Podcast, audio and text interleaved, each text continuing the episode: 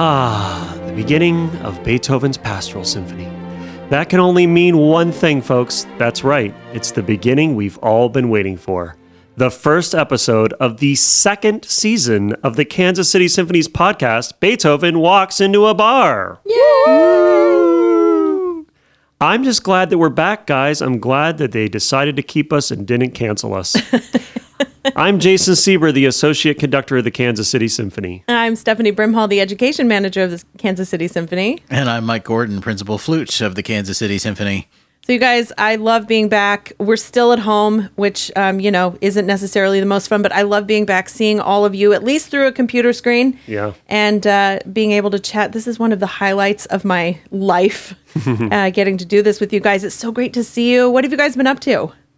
Well, I've been keeping myself busy, uh, playing a lot of flute, actually, making recordings, preparing uh, to start a season of teaching at UMKC. And I'm most excited about the fact that myself and many of my colleagues have been getting back to playing live, albeit socially distanced and outdoors, but uh, playing some live chamber music uh, around the city. And you're going to be seeing lots more of that very soon. I'm also very excited to see you guys, and I've been dying this last month without recording all these great episodes. The first season was really fun. I think we're in store for even more fun this season. We have a lot of great guests that are going to be on the show. And I'll tell you, I've been uh, I've been doing a few things. I've I've been studying some scores that I've never had the time or the chance to study, which has been really rewarding. Um, I've been cooking a lot. I love to cook, and a lot of times when we're in the thick of things with rehearsals and concerts, I don't have enough time to do that, and my wife does most of the cooking. But I've been able to cook a lot of new recipes this summer. That's been fun. I've also been golfing, including with uh, one of today's guests. I've I've golfed quite a bit with with our guest John today. Um, he will attest that even though I've been golfing a lot more, I'm still pretty awful. But I really do enjoy golfing, and that's been fun as well. Mike, uh, you you started to mention that we the musicians have been up to a lot of things this summer. I know you've been performing a lot. Tell us about some of these performances that have been happening all over the community. Oh, they've just been great, and uh, you know, in so many different venues too, in parks with stages, just you know, out in front of uh, our musicians' houses. Pretty much anywhere you can think of uh, where there's an opportunity to share music safely our musicians have been doing that. And then, of course, we've been sharing uh, a lot of stuff online about our pets, about what cocktails we might have been making, uh, and even some music. Uh, our guests today, John and Maria, made a really uh, amusing little video a while back about how they've been spending their quarantine uh, period this summer. And um, it was, uh, I don't know how to describe it, both both hilarious and slightly sad, but mostly hilarious. Uh, and maybe accurate. I don't know. yeah, probably accurate. A lot of uh, laying around the house trying to figure out what to do with oneself. And I know we've all been uh, feeling that, but our musicians uh, have been great and we've wasted no time in thinking of all sorts of new ways we can share music and stay in touch with our community. And Stephanie, you've been very busy uh, this past month, month and a half, preparing for what our musicians are going to be doing in the month of September and October. We have a lot of performances all around the Kansas City community coming up. What can you tell us about uh, these community concerts that are going to be happening? I can tell you it feels really great to be working to put on concerts again. I mean, that's the bread and butter of what we do. That's that's what we do, and they might look a little bit different this uh, this fall than they would normally be in a September and October in Helzberg Hall. But um, I'm really excited about the performances we're going to be able to offer. We are scheduling performances all throughout the KC metro area. We have a new Symphony mobile trailer. It's a mobile Yes. stage that we're going to be taking all over um, the community and bringing music to uh, into the community. So it, I think we're really um, silver lining isn't what I would say we've found in this COVID nineteen era, but um, I think we're really being able to do what we've always wanted to do and know that we needed to do, and that's really get into the community and share the magic of of what we what we do as a profession. So we're going to so many different places and um, you can find a listing of a lot of those places on our website at kcsymphony.org over the next um, two, three months. So we're really, really excited to get back out there and, and do some performing. That's awesome. And these are um, small chamber groups, string quartets, Mm-hmm. woodwind quintets, brass quintets.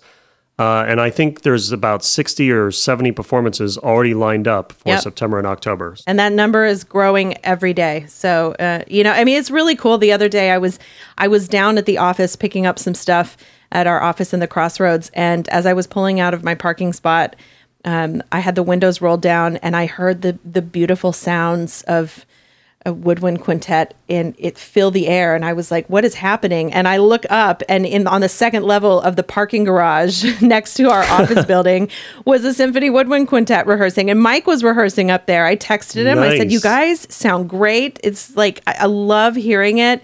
Um, we're just being really creative in the places that we perform and rehearse. Yeah, I have to say, uh, one of the really awesome and fun things about rehearsing in uh, the Webster parking garage, and by the way, I never dreamed of rehearsing in a parking garage, but that's the world we're in. and so I'm going to take a positive from it, which is that it would amaze everyone, I think, to know how many people just walking by on the street or other uh, symphony employees, even former symphony members and employees, have walked by on the street and uh, heard us playing in there and either stopped to say hello or just to listen for a minute. Um, the other day when we were rehearsing quintet, actually, um, uh, a woman stopped her car in the street and rolled down the windows and started uh, trying to talk to us. And it was a little hard to hear, but I eventually uh, gathered that uh, she had her son in the car with her who was nonverbal and whom I believe had been to uh, one of our sensory friendly concerts or perhaps several of them that we'd done. And she was sad that she wasn't able to bring him to the Kauffman Center uh, at any point recently, and so she just sat there with her son uh, in the car for I don't know ten or fifteen minutes and listened to us rehearse. It was really really terrific. That's so cool. that's going to be one of the coolest parts about performing these concerts in the community is that they are truly for everyone. I mean, we are coming to you and anyone can be there. It's I mean, it's so good for the heart. Just hearing that music coming out of the garage made my heart feel good. So, Yeah. uh, I it's I'm so excited for for what's coming. And it's good for our hearts too. I mean, we really miss performing. And like we've said, even though our musicians have been all over the community playing on their porches and giving concerts uh, by themselves or in small groups, it's going to be really great to get out there in these chamber groups and perform for everyone. Well, last season we had a full episode on orchestral auditions where we talked with our wonderful personnel manager, Justin White. We learned all about how difficult it is to win a job in an orchestra, all the logistics of the audition day itself. Um, so we all know how tough that process is. But imagine if you are a couple and you are trying to find a job in an orchestra, both of you in the same orchestra in the same city. The odds of that are overwhelmingly difficult. Well, today's guests achieved just that, and we're so fortunate to have them on Beethoven Walks Into a Bar today. They're two of my very favorite people in the Kansas City Symphony.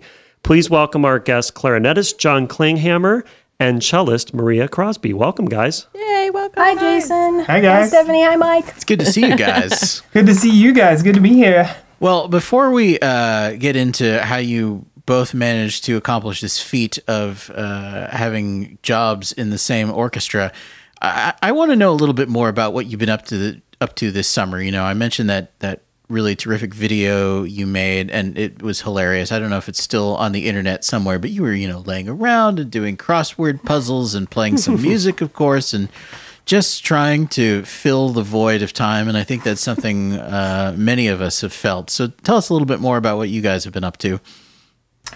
Well, um, we have indeed spent a lot of time together. And um, we've only been married for two years, but um, I feel like the last six months um, should give us credit for at least like five additional years of marriage. I think that's fair.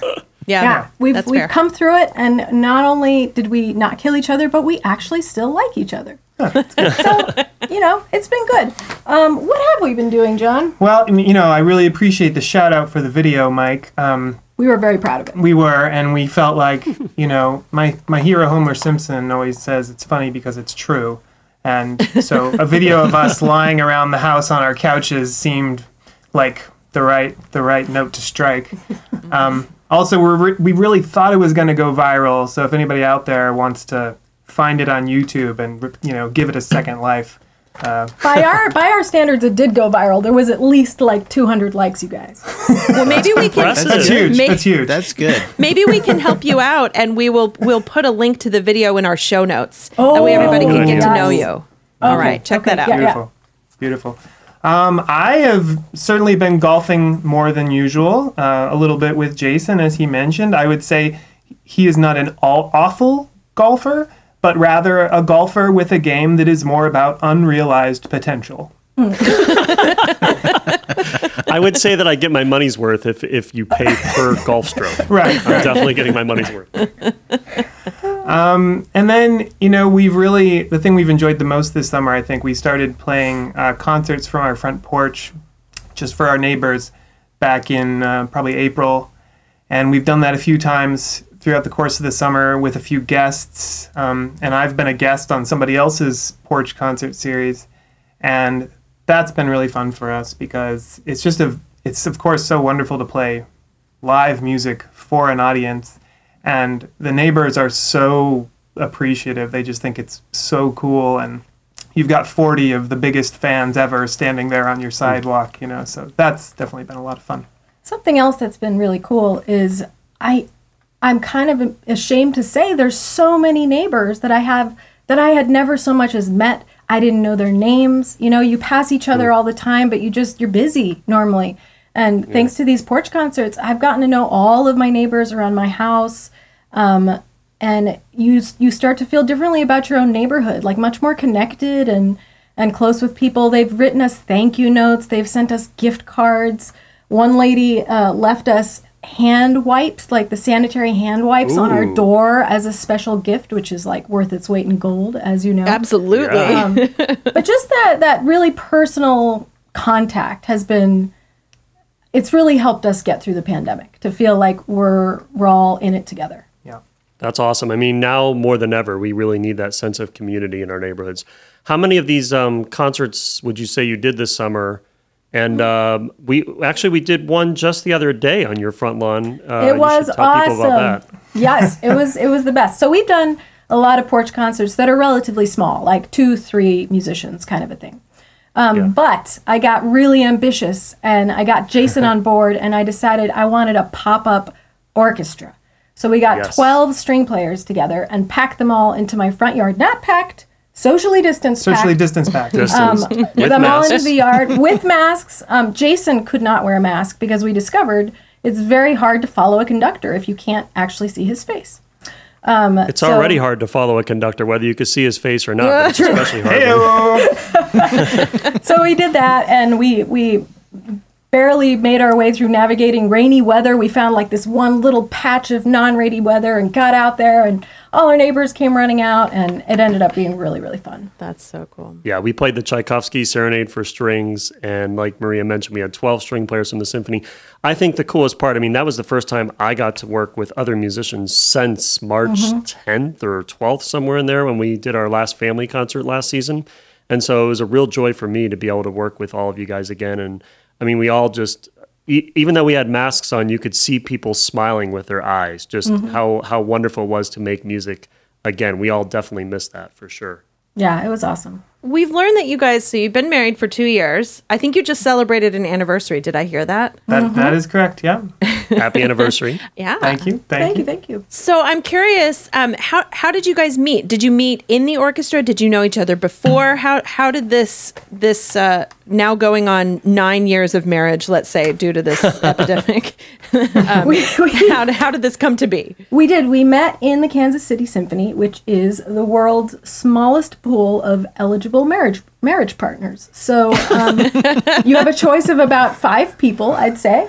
And um, yeah we were i started in 2012 but john came in um, for his first one year contract in 2014 and so every year there's usually six seven eight new musicians that join the symphony um, usually most of whom you don't know. And this particular year a very um, solemn um, how shall i say Serious. serious, potentially humorless man appeared Ooh. into the clarinet section. Wow. And he was just head down. I couldn't tell if he was nervous or shy or mean. It was unclear to me. But um yeah, so he he appeared in the symphony and um I well, I'll turn it over to you now to uh, Oh, sure. sort of Yeah, well, um, you were very nice. You actually came over. We were playing Tchaikovsky's Fifth Symphony that week, which has this big clarinet duet. And I was very nervous and trying to do my very best because it was the, my first time playing with the orchestra. And um, you were very nice and came over to me backstage and said, "Hey, you sound really, really good." I was like, "Oh, oh, well, well, thank you." um, young lady, and uh, I was like, "Well, that's nice." And, and, and then and then um, we were we were in the middle of rehearsal, like in between, in a break in rehearsal on stage, and I'm you know sitting in the back of the stage, and Maria's down front where the cellos are, and she's looking backstage towards me. I just want to say I was not looking backstage towards him. Well, it, it seemed I was very confident that she was looking directly at me and smiling and I kind of gave her a little eyebrow lift and like a smile like, mm-hmm. "Hey, how are you?" you know? And she like looked at me and smiled back. And I thought, "Well, clearly there's some incredible chemistry here." Um, which I should really look into and um, so yeah, so I, I looked I looked her up on Facebook and there was a picture of her there hanging off the back of a golf cart wearing a turkey suit and uh, Whoa. and uh, what do you call it? A caution vest? Uh, An orange safety vest. An orange safety it's vest. dangerous for a turkey on Thanksgiving, you guys. You that's gotta true. wear so it. you Am gotta I- be careful. Wow. Am I recalling this correctly? Does the turkey costume make an appearance in your video? Or does Oh, it yeah. Yes, yes, Oh, yes, yeah. Okay. yes. Oh, good. Is it that does. turkey costume? It's the same. That is the very very, the very the one and the same. I am um I'm a big fan of ridiculous animal costumes, and the turkey costume is like the original ridiculous animal costume in my collection. Hey, it's Yeah. it's all coming together now. Good. It, it got is. you a husband, so obviously it worked. It did. It's very effective. That's right. So you saw her in a turkey costume, and you and you thought, "Uh, I have to, I have to ask this woman out on a date. Is that how it went? Yeah, that is that is pretty much how that went. Yeah. Yeah. I thought this this is this is very promising, so I asked her out. So I got this message, and I had taken John to be very serious, and you know, not did not see this coming. But I had talked to him one time in between. Then we were walking up the hill together one time at during like the Christmas season, I think. And I remember being really surprised because he was not very serious and mean, but he was very charming and very sweet. Probably because he believed that I was in love with him. But that's beside the point.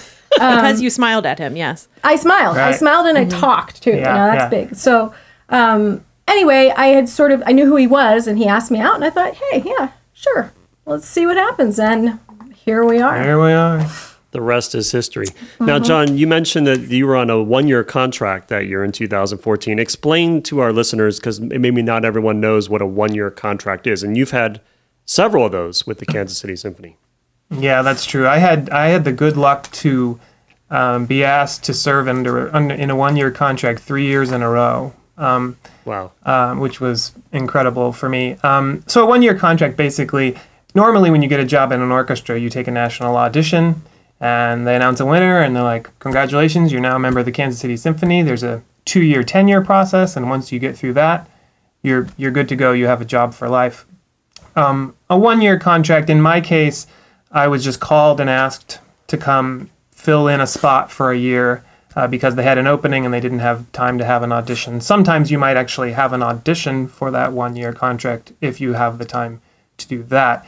But regardless, it would only be for that one year and then you'd be you'd be back on your own again.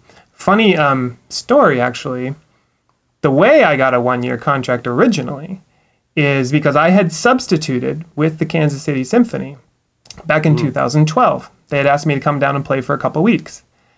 And um, so my first time stepping on stage in Helzberg Hall, which was the first year of the Kansas City Symphony in Helzberg Hall, was in June of 2012. And they were doing Beethoven's Ninth and a couple other things. And literally 12 hours before I stepped on stage at Helzberg Hall, Maria Crosby here was on stage at Helzberg Hall having just won her audition for Oh, the Kansas cool. City Oh, Wow. Yeah, That so is we, fate. we kind of converged at Yeah. just the exact same moment. wow. So I'm curious, um, John, because I'm interested in in knowing you had one year contracts and now you have a permanent full time tenure job with the orchestra.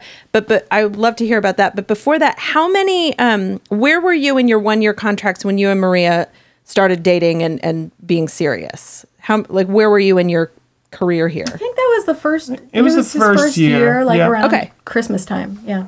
So I think one of the things to point out, I mean, being a spouse of a musician in an orchestra is just ridiculous in and of itself. Let's just be honest. I could say that because I, I am married to somebody who had a job in an orchestra for a very long time. But being a spouse or a partner with somebody who is kind of going from a one year contract to a one year contract to a one year contract, that's really stressful, not just on the person with the one year contracts because what you're looking at is you know hey i'm i may or may not have a job here in six months. Like we'll just have to wait and see. And that's really really stressful. So i can only imagine i mean the pressure on both of you you know knowing where you were and knowing that you were in love and like you had all these plans for the future but like hey we may not end up being in the same place. So what was that like when the full-time audition came up and uh and you got to audition for like the full-time tenure track clarinet position um, Yeah, you know, it's interesting dating. I, I mean, I, I got really lucky that I got to keep coming back, but Yeah. there was a thing where at the end of every year, I, I hadn't learned that yet. Hmm. You know, I didn't find out that I was going to come back for the next year until really late in the year and sometimes even in the summer, I think. Mm-hmm. And so we'd be in this situation where we were like, well, what's going to happen now? You know, and it, and it kind of happened like that a couple of times. And you're also in the progress of like growing in your relationship, you know? So you're, you're, the first year you're like, uh, uh, so do you want to keep dating or what? you know, and then, then, then the second year you're like, oh no, what if, what if we have to make a decision? And, um, yeah, so that, that is definitely hard. And there did come a point where before his third year, he had to resign from his tenure job in Omaha in order to keep coming back for the next year. And so there was a, an interval of about a year where we had no idea how he was going to survive after that third one year. It was kind of like, I hope you win the job, but if you don't, what are you planning to do? And he was Yeah. planning to cobble together some kind of living with sub subbing here and there and teaching here and there, which is a really hard life, especially after you have become accustomed to a symphony job, which is so structured and you know you get your paycheck, and to go from that to freelancing, I think is a really difficult transition. So it was a risk. It was a big risk. So tell us about that actual day where you were auditioning for the full time job. Oh yeah. Um, you know, it's funny. I felt like I was as prepared as I- as I possibly could have been when I when it finally came. And I had auditioned two previous times in the, in each of the two previous years, and not gotten a job with the orchestra. Hmm. So this was my third try in the last three years. But I felt very very ready. You know, you've you've I've played all my stuff for all kinds of people to listen to. I've gotten endless feedback. I've played in the hall. I've read books about mental preparedness and you know i'm just like mm-hmm. and, and you wake up the morning of the audition and i felt like i was going to die Yeah, me too. I've never felt so horrible in my life. I, I, I- she said i looked gre- she said i looked green that when she was saw part of the thing. morning. I was so nervous for him, but I woke up and I saw him, and he looked awful. And I thought, oh no, Oh, he's man. going to go choke, and it's going to be so much worse because he's going to feel like he's letting me down, you know. Oh. And so I remember he went in to play the first round. I guess this was the day before you won because you play the yeah the there's two days he yeah. play, but the first day he went in to play the prelims, and he came out and he was like, it was it was kind of only okay, you know. And I know how nervous he had been, and so it's really uh, auditions are all about psychology and and so I knew how important it was that he advance out of that first round. As a as a one year, they actually directly send you to the semifinals. Like you're allowed to start in the semifinal round, but usually we take the preliminary round anyway as practice. But if you take the preliminary and you don't advance, that a really messes with your head Yeah, because then you're like, you oh. I don't deserve to be here, you know. Yeah. So I was really worried. He came back and then he advanced out of the preliminary round, and that like really set the stage for him to succeed. You know, it's all these little things that make you believe that I either can or can't do this, or I deserve to be here or I don't. yeah yeah Um, and that was like the little boost I think that he needed to make it happen. i'm not naturally confident i need i need little in- indicators I needed, yeah, I need encouragement. And actually, there's an interesting story about how you found out that he won too, right, Maria? This is true. Um, our own Mike Gordon here on the podcast today was on John's committee. And when John won, he had not yet gotten around to telling me because he was busy doing some sort of victory lap or something around the hall. And crying, crying like a baby. I don't know what he was doing, but I, I found out because I got a text message from Mike saying, I'm so freaking happy for you guys. And I, I will never forget the day where I looked down at my phone and saw that message. It was the day that he won that job was easily in like the top three days of my entire life. Me too. Yeah. Yeah. It was big. That's awesome. So I, I've been listening to this story, and you know, I, I, I of course remember when this all happened as well, and I was on the committee. And one of the things that's that's interesting on a committee, and this has happened a, a few times over my career, is when I know you know one of some you know dramatic story like this is going on, or there's a really good friend of mine behind the screen, and of course I have no idea who they are, but I know that they're back there, and I know that somewhere along the line I'm hearing them and I just want them to do well and I you know I can't even imagine uh, how much pressure they might be feeling for one reason or another. I mean just just auditioning what at that point surely I at least I hope felt like your own orchestra you know like you were a part of the group and you knew that you know your friends and colleagues were behind the screen that alone is enough pressure um so so when this happened I mean I was I was just what year was this? It was like 2017, six, think so, yeah. 2017. I, I remember when this happened, I, I was telling these guys forever, like, this is the feel good story of 2017. For sure. and, you know, there, there are these situations in, in orchestras, you know, all over the place, and the music business is unfortunately um, amazing to be in, but sometimes cruel and and this doesn't always work out. So I just remember being so excited for you both. Uh, and somehow in my mind, it felt like enough time had passed by the time I walked out of the building and was in my car and, you know, was at a stoplight or where, wherever it was that I did, that I texted you. I was like, oh, well, surely she knows by now. Um, and and I was just like so so excited uh, to be excited for you in that moment. It was uh, it was amazing. So I It, wa- it continue to be happy to for you. out. Yeah. Yeah.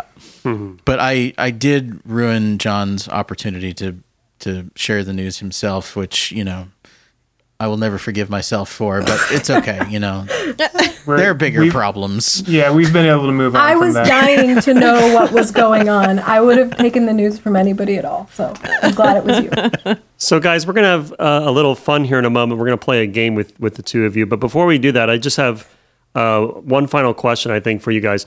How I mean, you haven't been with the orchestra that long, but it's been you know at least six years, both of you, um, eight for Maria.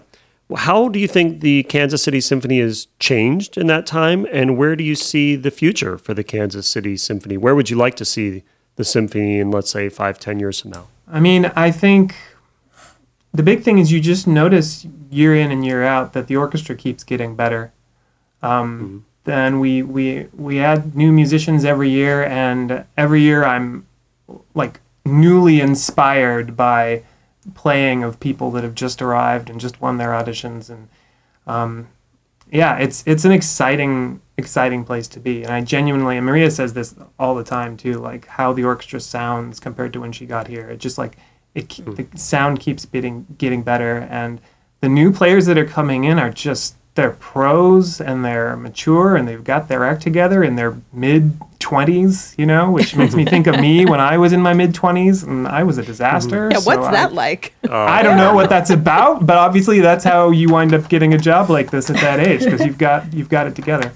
Um, Yeah. So yeah, it's an exciting place to be for sure. It is. I, I say this a lot, um, but I feel like the Kansas City Symphony is an organization that is just on this upward trajectory, and it has been since I got here. Everybody involved has this confidence that this place is only going to become better and better.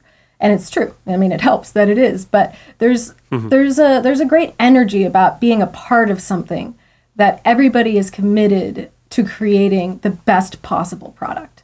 Um, everybody's extremely professional and, you know, really takes a lot of artistic pride in how they play. Um, I don't know. All these things come together to make a really positive work environment. And I also have to say the people in the orchestra are just fun. They're up for like all kinds of ill-conceived plans, such as pop-up pop-up concerts in your front yard in the rain, or, Or- the greatest day of my life when I managed to convince about 15 symphony musicians to go caroling on Thanksgiving, led Oh, by that was fun, myself in a turkey costume.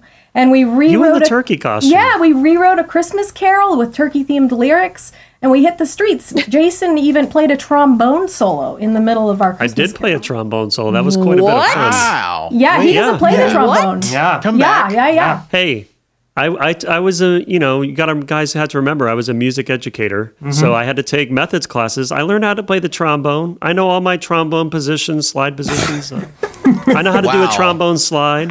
Yep. Look out. Mind blown. Holy moly.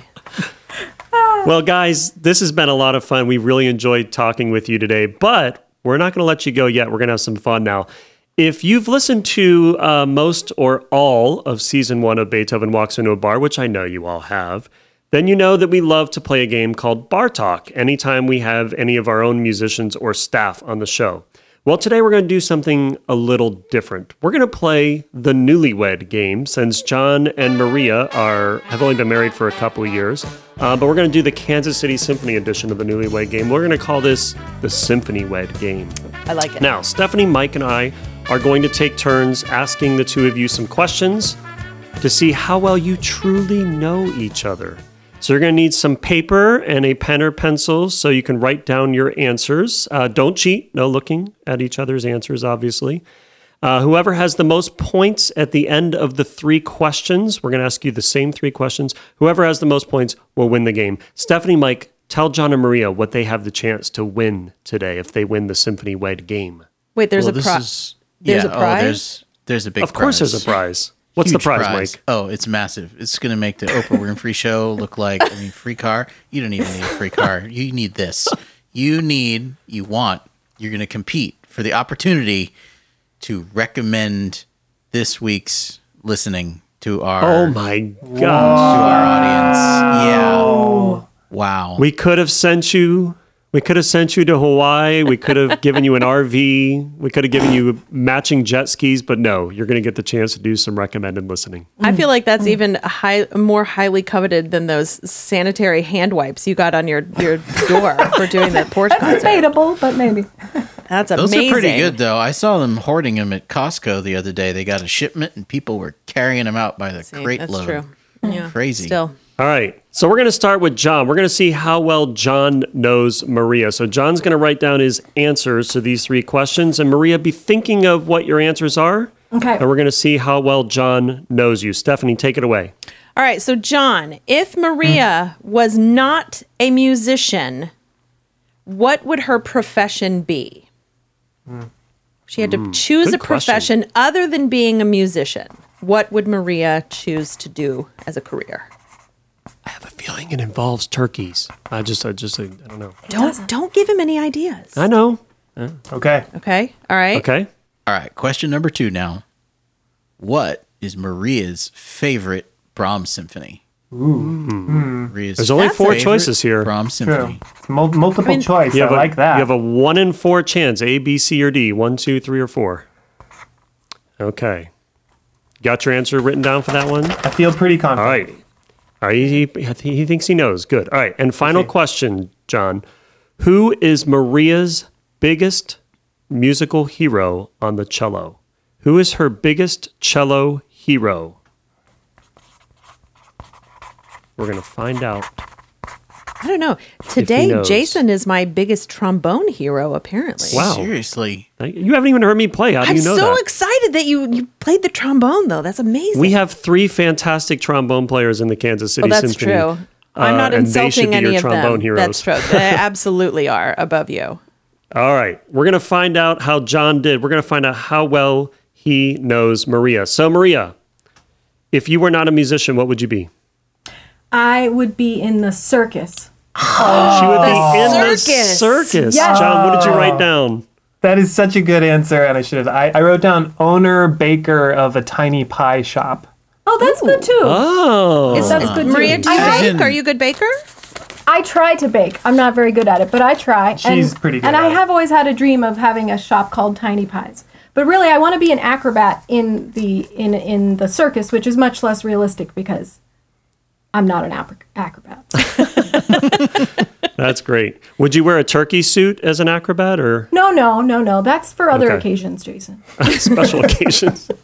So to be clear, the the pies are tiny, not necessarily the shop. No, Right. no, the pies are, are tiny. Yes. The pies are tiny. It's Okay, not like a tiny house that's also a pie shop. That would be really cute, That though. would be interesting as How well. How cute would that be? A tiny mm-hmm, house for mm-hmm. tiny pies?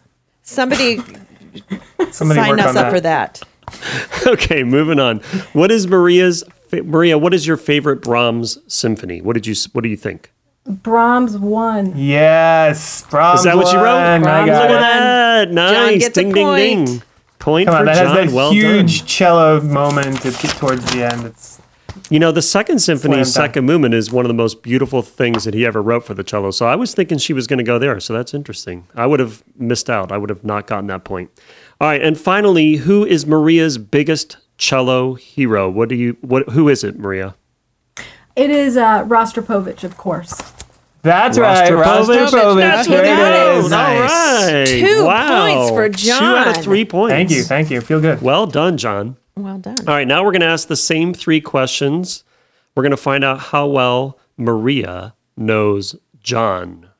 Take it away, Stephanie. All right, Maria. So, if John was not a musician, what would John be?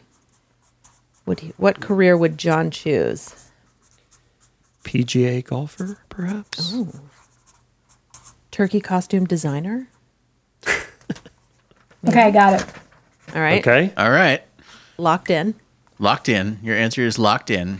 Mm-hmm. Question number two What is John's favorite Brahms symphony? Again, there are only four to choose from one, two, three, or four. Okay. I got that one too. Thanks, Mike. All right. And finally, who is John's biggest clarinet hero? Who is John's biggest hero on the clarinet? John's thinking. He has many musical heroes on the clarinet. You can see him think. You know, one of them could be me because I, I do play the clarinet. Don't put me. Could be. Could be. All right. Are we ready? Let's find out how Maria did. Let's see how well she knows John. So, John, if you were not a musician, what would you be? I really wanted to say rock star, and then I realized a rock star is technically a musician. So, um, I went.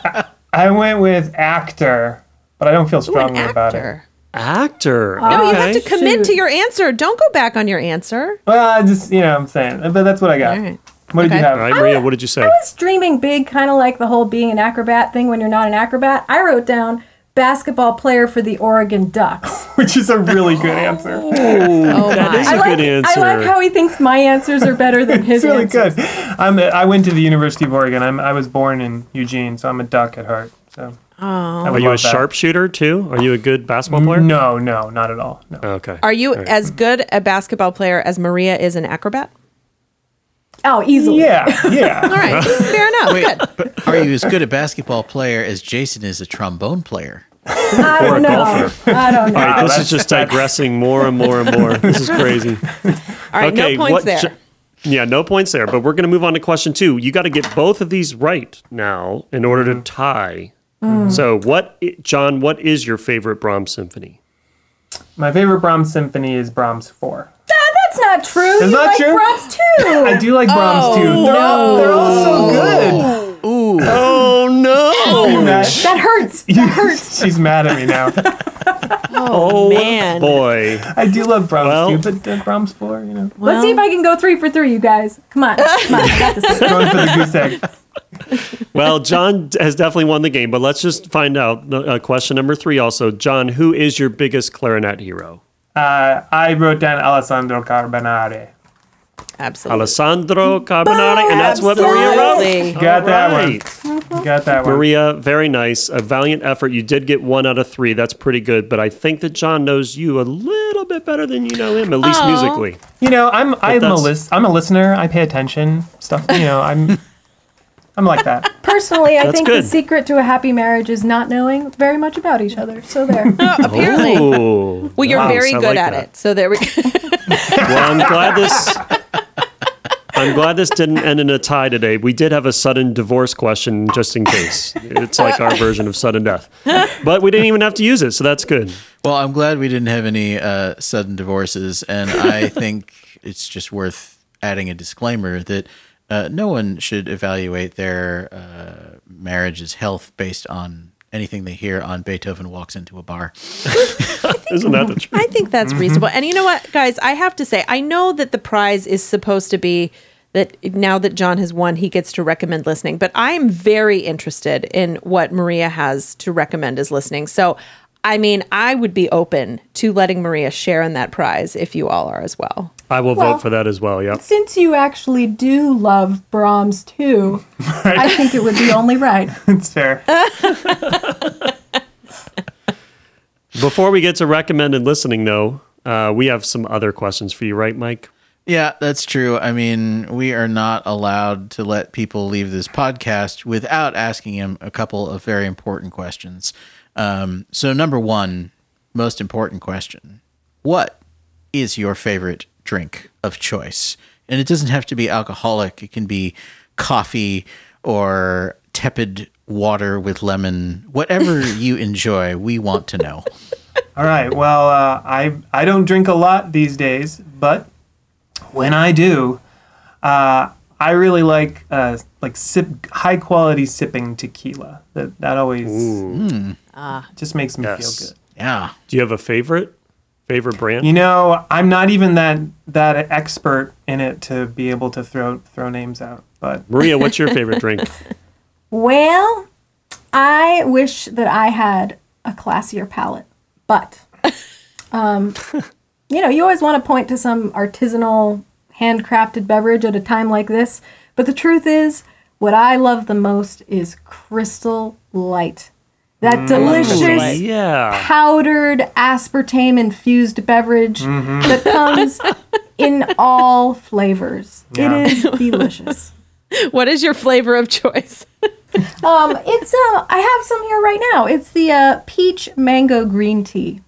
Highly recommend. Yeah. it's a good choice. It's tasty stuff.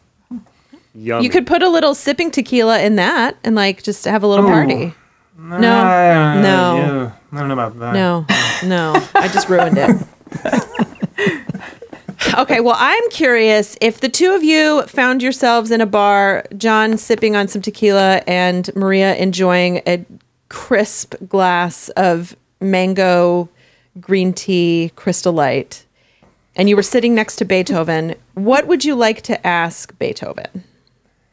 I mean, I would definitely ask him, Mr. Beethoven, I love your symphonies, but could you please rewrite them and make the second clarinet parts a lot more interesting? Because Oh wow. the it's I play a lot of second clarinet. I have over the year, years, and those parts are a little on the dull side. One of my favorite jokes is to tell people that I nailed the second clarinet part to Beethoven's six, hmm. because there's there's nothing to it. Mm-hmm. There's That's- you're big not solos in the first parts. Mm-hmm. The first part You're there's right, big the solos. Yeah, exactly. Yeah. Wow. I'm just there for moral support mostly. Yeah. Maria? Well, I have always wanted to know Beethoven, um, in addition to being a, a big wine lover, um, was a coffee snob. And he was very specific about um, when he insisted that a good cup of coffee had to be made with precisely 60 beans, which uh, seems like a lot, but if you actually count them out, it is not a lot. And I have tried on two different occasions to make a cup of hmm. coffee with 60 beans, and it is lousy. So I want to know if there is some secret trick to making this perfect cup of coffee, or if he, like me, just has, you know, bad taste in beverages. I love it. I love it. Will you phrase it just like that? Beethoven, do you have bad taste in beverages? Is that what's happening? I wonder if he just has a hard time with numbers because his tempo markings are really, really kind of messed up too, right? So maybe good maybe Valid point, John. Valid by point. 60 he meant like 180. That's yeah, that could be. Is it is it one coffee bean per second or one coffee bean per minute? Who knows? Hmm. Who knows? All right, guys. Well, we did vote that we are going to allow both of you to give your recommended listening this week. So, what would you like to recommend for our listeners to listen to? Maria, what do you, what would you like to recommend? Well, um, in keeping with the Beethoven theme, I um, there's a piece of Beethoven's that I really don't know very well, and that's Fidelio, his only opera. And my father is a huge Fidelio fan and always has been. And this last time that I went to see him a few weeks ago, we made the point of sitting down and listening to a whole recording and watching a whole video performance of it. And the recording that I found was this old um, Karl Böhm recording from 1969 um, with, it's a Deutsche Grammophon recording with uh, Staatskapelle Dresden. And it is fantastic. I just fell in love with it. So I highly recommend it. Cool. John? Um, I'm going to recommend clarinet music. There are a lot of great clarinet players out there. Um, but my favorite clarinet pieces ever are the sonatas and trio and quintet by Johannes Brahms. If you want to listen to beautiful clarinet chamber music, go check those out. And nobody plays them more achingly beautifully than Alessandro Carbonare, who we referred to before, Italian clarinet player. He just does it just right. Nice. So we will link to those in in our show notes. We're going to link to those recordings, and then we'll also link to your um, video. So make sure we will share that as well, because I think I think our listeners would love Yes. to check out your Yes. quarantine video. Excellent. So, so John, would it be safe to say that if you were to rank your favorite Brahms pieces, it would be number one Brahms Symphony Number Four, number two Brahms Clarinet Chamber Music, and number seventy-two Brahms Second Symphony? Is that fair? That's not necessary, Jason. That's Too soon? Too soon? Sorry, Maria. Too soon. All right. Well, we want to thank both of you for being on the podcast with us today. We've had such a great time talking with you guys, and uh, we look forward to seeing you around the community performing in all these great many concerts that we were talking about earlier. Thank you, John and Maria, for joining us today. All right. Thanks Thank for you having guys. It us. was fun. You guys are just the best. Can't wait to actually play some music together in person, maybe even in a building. That would be interesting. Oh my! Well, next week we'll be talking with one of the hardest working music educators in the business, Celine Hernandez. When she's not busy running an orchestra program in Independence, she fills her time teaching even more students for Harmony Project KC, a program which brings the gift of music to underprivileged children in Northeast Kansas City. We'll learn how music has shaped her life, the life of her whole family, and how that journey inspires her teaching. Next time on Beethoven Walks into a Bar.